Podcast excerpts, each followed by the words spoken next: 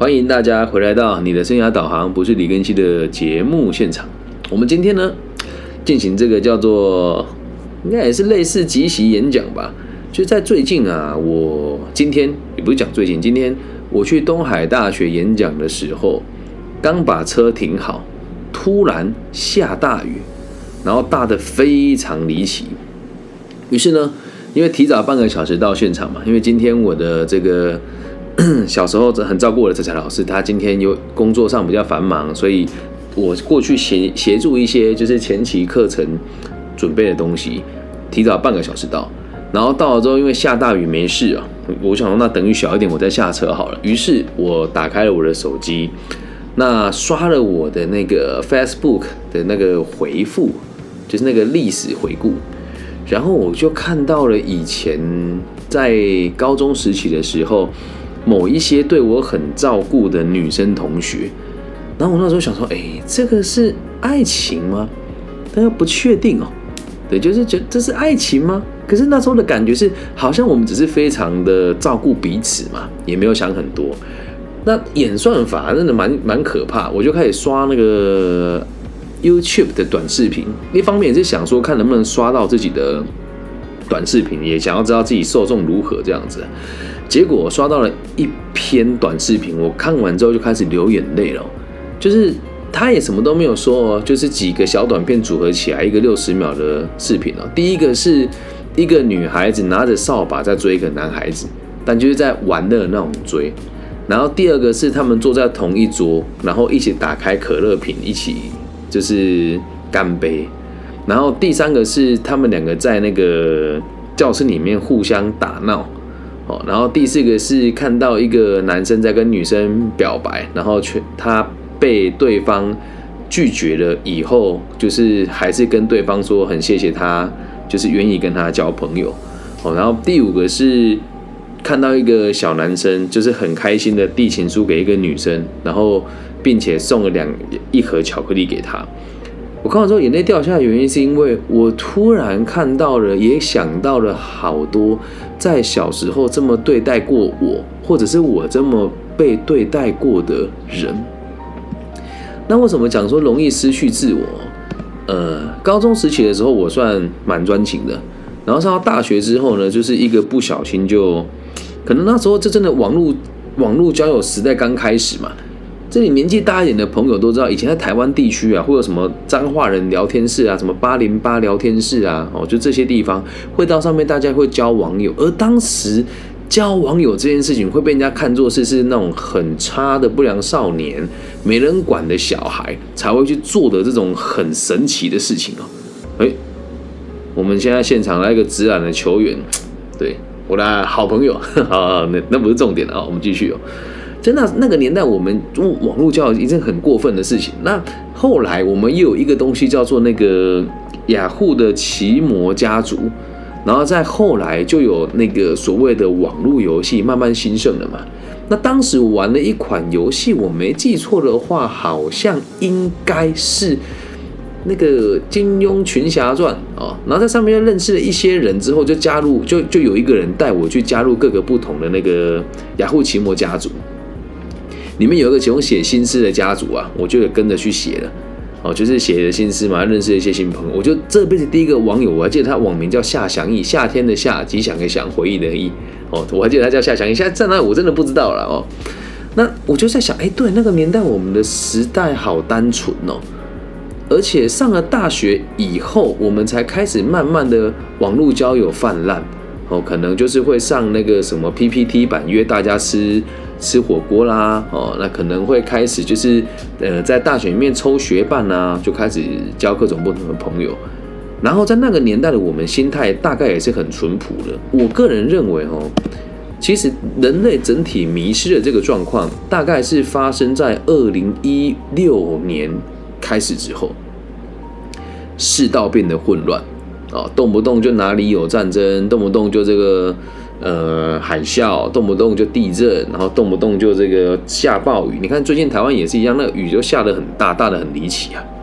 那我就在想一件事情是，为什么我们越来越容易失去自我呢？其实你你你去回想哦，假设你有在这个大概一九九五年的时候在台湾生活，你会发现当时的台湾是很淳朴的，而且大家的眼神感觉，虽然我们会说民智未开，但大部分人在做什么事情是各司其职，不会就是觉得说好像我们要一步登天啊，我们要创业啊，我们我们一定要怎么样怎么样等等。那当时也会有人去逢大家乐跟六合彩一些盲目的行为也会有啦。但是不是像现在这个样子？那有人会说天灾跟这有没有关联呢？我会慢慢讲完。天灾其实跟我们的失去自我是有关联的。我现在讲的这个失去自我，指的并不是我们个人的失去自我，而是整体的人类正在失去自我存在的价值。我们这个物种已经开始摸索不到自己存在的意义到底是什么了。所以接下来跟大家讲几个现象哦，还有我们该怎么去应对它。那或许这跟我们这个节目成立的这个生涯规划啦、个体心理学啊，有一点太偏离了。可是我会发现呢，我们回归到最后的终究，我们都得让每个人知道我们在做什么，甚至是直至我们这个人类的族群到底为了什么而存在啊。那我们一定就是在个体当中，大家失去自我，而导致整体大家失去方向。所以跟大家讲，为什么会变成这样啊？先讲个体，再讲群体哦。是因为在开发中的地方都已经变成衣食无缺的状况。你去看那一些某一些还很落后的地区哦，比如说像印度那边的人，民智未开。而他们不会失去自我，也不会失去方向，因为他们光是生存就非常吃力了。而在大家吃不饱或者是集体状况很恶劣的情形之下，那时候我们没有能力去做出更多所谓的不切实际的事情，因为你光是要吃饱就很困难了。而我们在衣食无缺的状况之下，找不到更明确的下一步，于是人就开始迷失自我。虽然我们很喜欢说什么台湾鬼岛啊，薪水低啊，物价高啊，但你在台湾基本上看不到有人饿死。那放置全世界都一样啊，在人类这种资本的社会状况之下，只要你愿意做，往往都是有收入的。那么在收入稳定之后，我们有钱了，有资源了，却不知道该做什么，人类的本性就会开始从事各种破坏性的事情，或者是非常利己的状况。接下来第二件事情哦。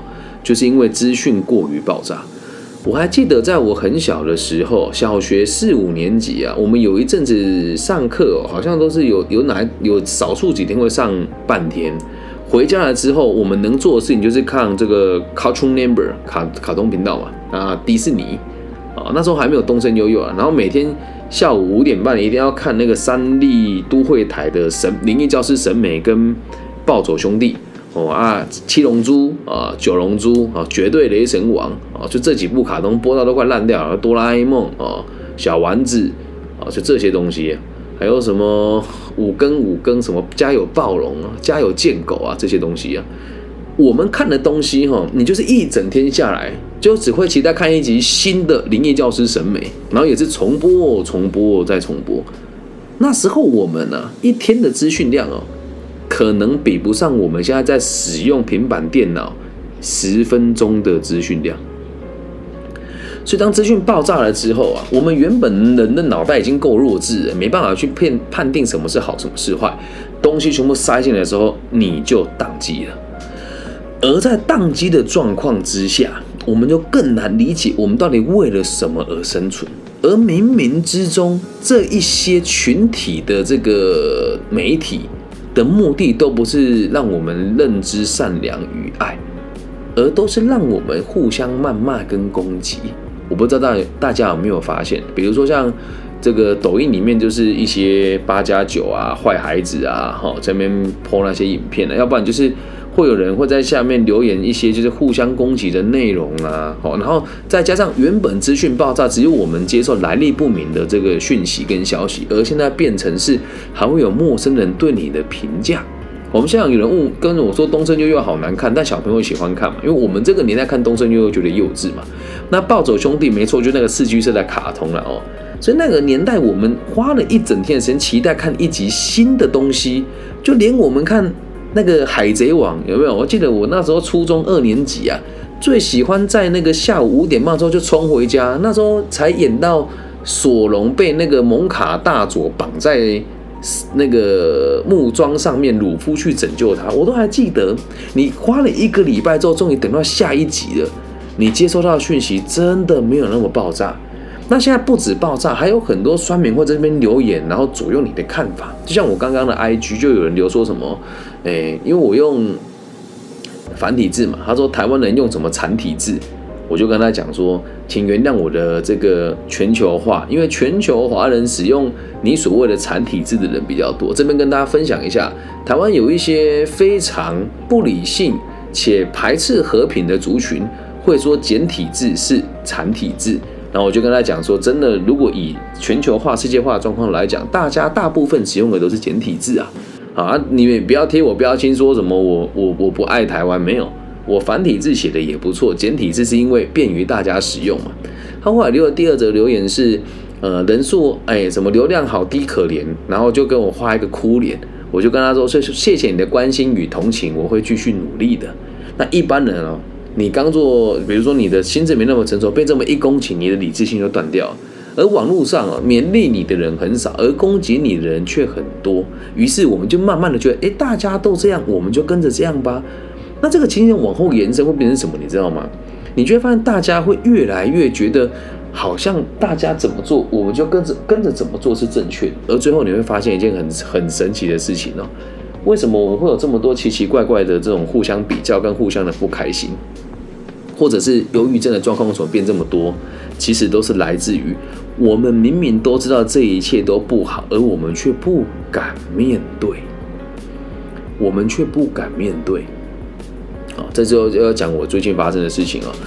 在东海大学有一个社团呢，我们不讲名称哦，就他们集合了所谓的企业的精英哦，那要来帮我们的学生找未来的方向哦。那这一群精英呢，也就是一群这个经济状况收入很不错的。哥哥姐姐们，你说有没有就业辅导的专业，或者是引导学生的功能跟专业训练呢？其实没有的。那有一群学生成立起来，就是为了这个社团跟他应对的。那在这个历程当中呢，我在这里协助了很多人。可是我每一次每一次帮助的人越来越多的时候，在这个社团里面，从来没有任何一个人会在群组里面说感谢庚希老师。感谢庚希学长。那现在毕业季到了嘛？有的人要去实习，怕自己被骗；有的人是要去实习的，这社团老师却跟他讲说这个 A 老师不好，B 老师不好。有的人是已经要毕业了，连方向都没有找到；有的人是找不到升学的方向；有的人是上完这课之后，觉得他的课程内容不符合他的预期，离开了之后也是来找我做就业辅导。那这群学生都会跟我说，真的很谢谢我。真的哎，非常感恩有学长你的存在，可是没有人敢在群组里面跟大家讲说，这么多老师里面就庚希老师最用心，不会这个捉人家的长短，然后会乐于协助他人啊，然后也也也会这个很大方的协助学弟妹的问题，每个人都会私底下跟我说谢谢，但不没有人敢在大家面前力挺我。那其实我看了之后我是心疼的，因为你们明明知道是正确的。啊。却不敢面对，我倒无所谓啊，就是大家伤害我，我都没什么感觉，因为毕竟像今天另外一个同学问我说：“老师，他们这么对待你，干嘛你还要那么认真？你就不要服务他们了。”我说：“我物质生活过得还不错，生活也很富足，丰腴，然后就是都有剩下，为什么我不能协助你们？为什么我要因为别人的否定我就放下？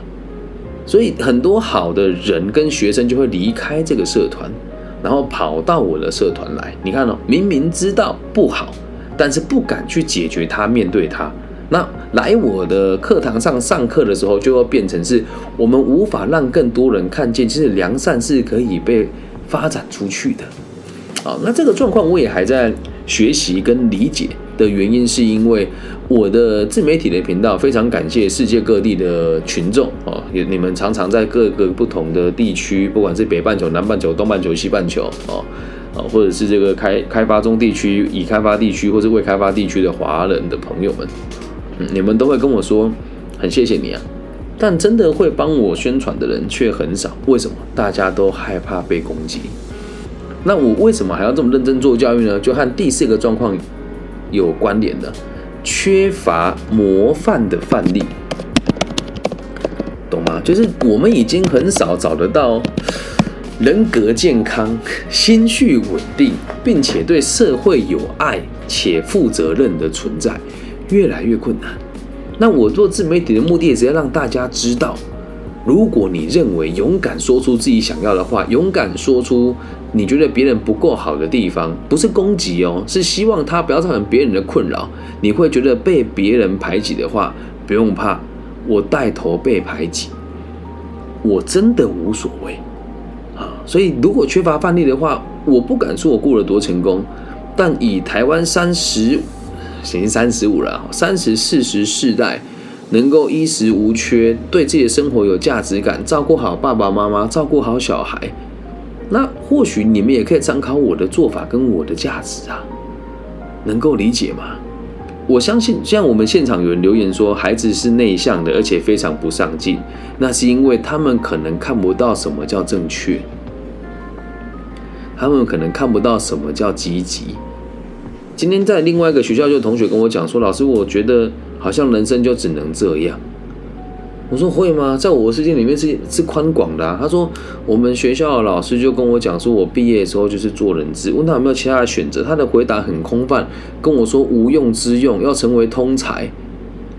讲这句话的人脑袋一定有点问题啊！哦，嗨，你好哦。”那我自己啊，人家问我说：“老师，你认同这句话吗？”我说的所谓的无用之用，从我的角度看来，应该是大智若愚吧。然后在有竞争的状况之下，不强出头，才可以保有这个永永续的机会，在这边生存下来，枪打出头鸟嘛。那什么叫通才？我说我就是所谓的别人眼中的通才，但那个叫你通才的人，本身一定不是通才的。然后慢慢你就发现，大家都说一套做一套啊，特别在台湾的教育圈，很多人都这样。生涯规划圈也是啊，也都不以身作则啊，啊，就是你会觉得哎，好像大，反正在我们这个圈圈也是一样嘛，大家只要互相谩骂就有流量，甚至有些人哦，他会刻意在网络上两个人挑起争端哦。我们最常跟你就是讨论那个 Toys 跟馆长，我不认为那不是故意对立的啦。哦，还有像那个我们很有名的脱口秀曾伯恩哦，弄了一些政治人物来互相谩骂，来互相挖苦，大家都觉得好像那个才是范例。所以很多人就啊，我们讲干话是很开心的事情，其实没有哎，大家在互相伤害，大家在互相伤害。接下来会引引发出什么状况，你知道吗？第五第五个事情跟第五个这个我认为很可怕的现象哦，整体人类的文明的发展是错误的。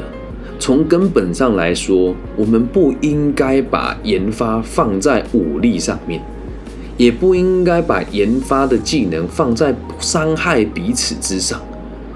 可是我一个人能力也很有限，你跟我说我我我乌托邦，其实我真的认为哦，是因为我我本来的想法是只需要顾好台湾，后来想好是要顾好整个这个东北亚，因为语言比较流通嘛。在现在想，如果我们再把心念放大一点，我能不能去解决那些想要寻之挑衅的人呢？这不是武力啊。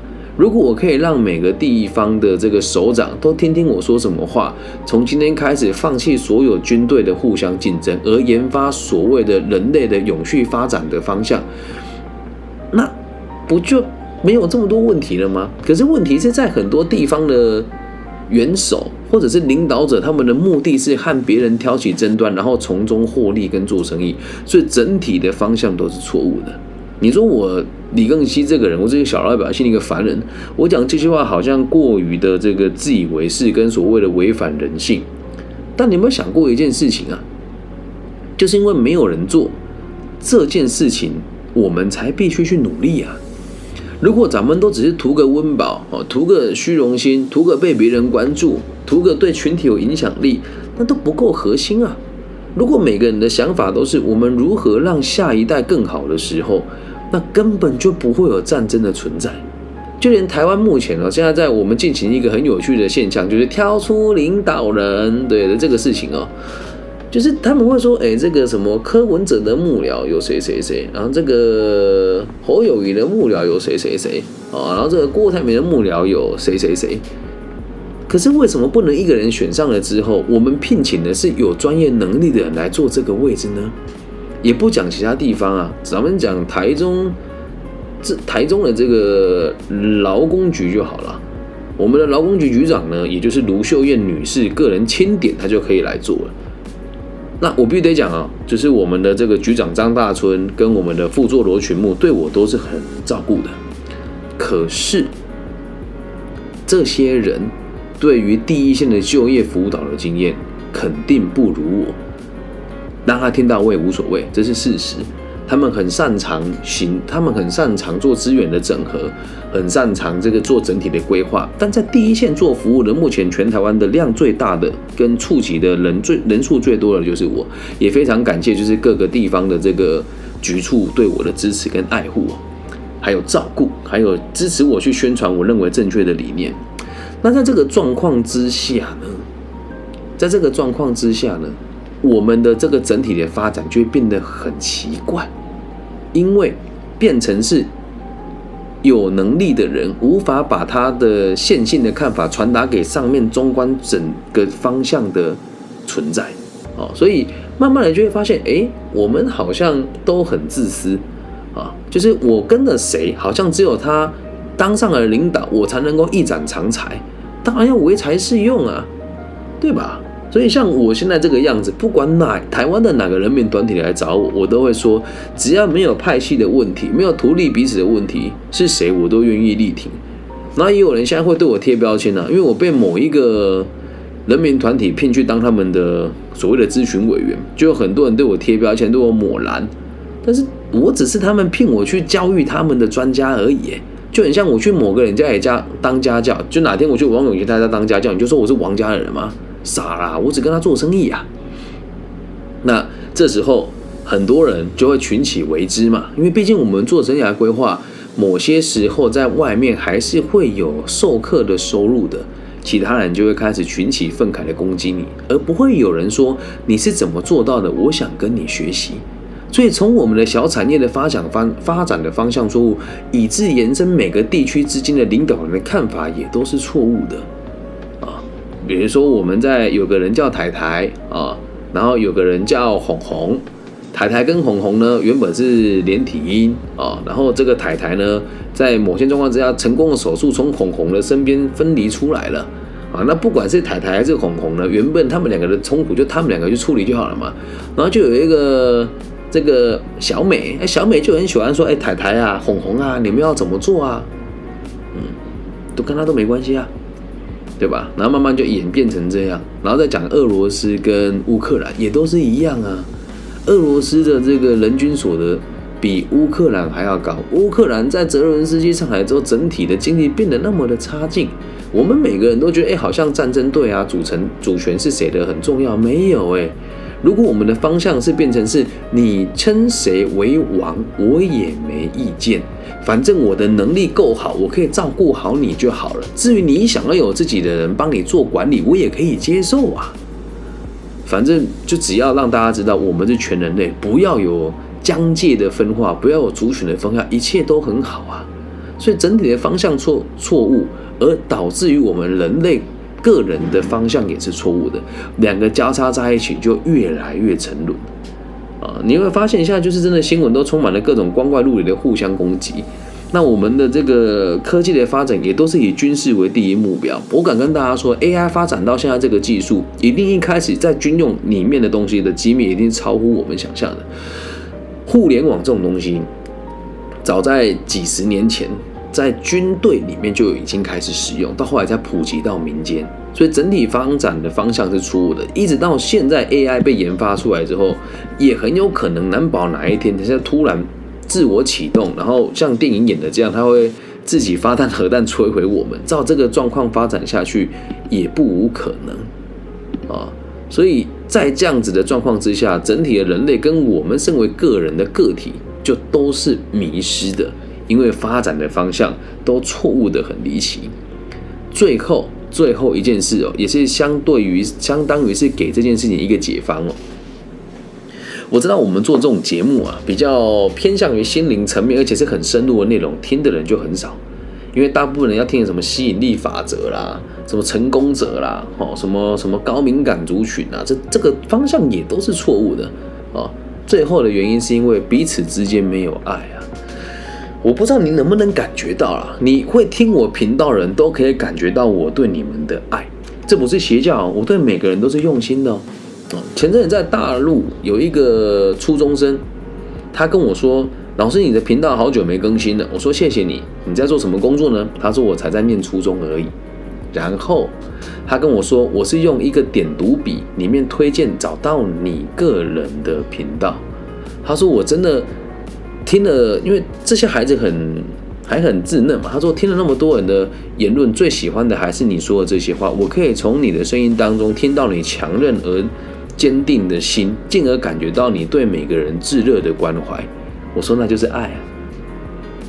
这个世界很缺乏爱，真的啊。所以那怎么去学习爱哦？就要再回到个体心理学哦。爱就是不求回报的付出。就像我对节目的每个人都一样啊，我跟一般的咨询师跟心理师不一样，你不付钱给我，我一样会协助你。就在今天刚刚，啊，我也跟如果连那个成立协会的同志们也算进去的话，我做了四个人的免费的咨询，不收费，牺牲我和我女儿玩乐的时间，因为有些事情是有时间上压力的。那就是不求回报的付出啊！有的人会说你这个就是圣母婊啦，亲爱的，就恰如我们学校那某个社团的人说，我去照顾学生是为了消化 跟赚取我们东海大学的某些预算。我只能告诉你啊，学校聘我的时数绝对跟不上我帮学生义务辅导的时数，学校给我的钱。也绝对没有超过于我捐助出来帮低收入户的学生做奖学金的金额。那这个就是爱啊！可是当我们在陈述爱的时候，你们也很少听到我说我在什么地方捐了多少钱，我都是用很内敛的方式让大家知道。原因是因为我不希望让我的个案觉得我在消费他。好，那像前几天也是啊，有一个明道中学的学生问我。就是他的志愿该怎么填，备审资料也是我教，也是我教的。他也没有去跟别人讲说谢谢李庚希啊，也没有发文呢，不会啊。甚至有些同学问我问题，我说我们直播好不好？他会说他害羞。那我因为这样说，你浪费我时间就不付出吗？也没有啊。我不会希望自己成为什么当代的圣人啊，但我只希望让大家知道，如果当我死去的那一天哦，这些想法还是没有被。启蒙的话，我也希望我的这个全世界的听众，这这个几十万人啊，你们可以开始试着用这种心态去改变你所在那个地区跟城邦。那如果这里几个人里面有一个偶然成为了，比如说像古代的这个衙役，或者是成为了这个古代的衙门的这个青天大老爷，或者是真的有机会成为帝王的话，那我们就可以从这个地方再做延伸。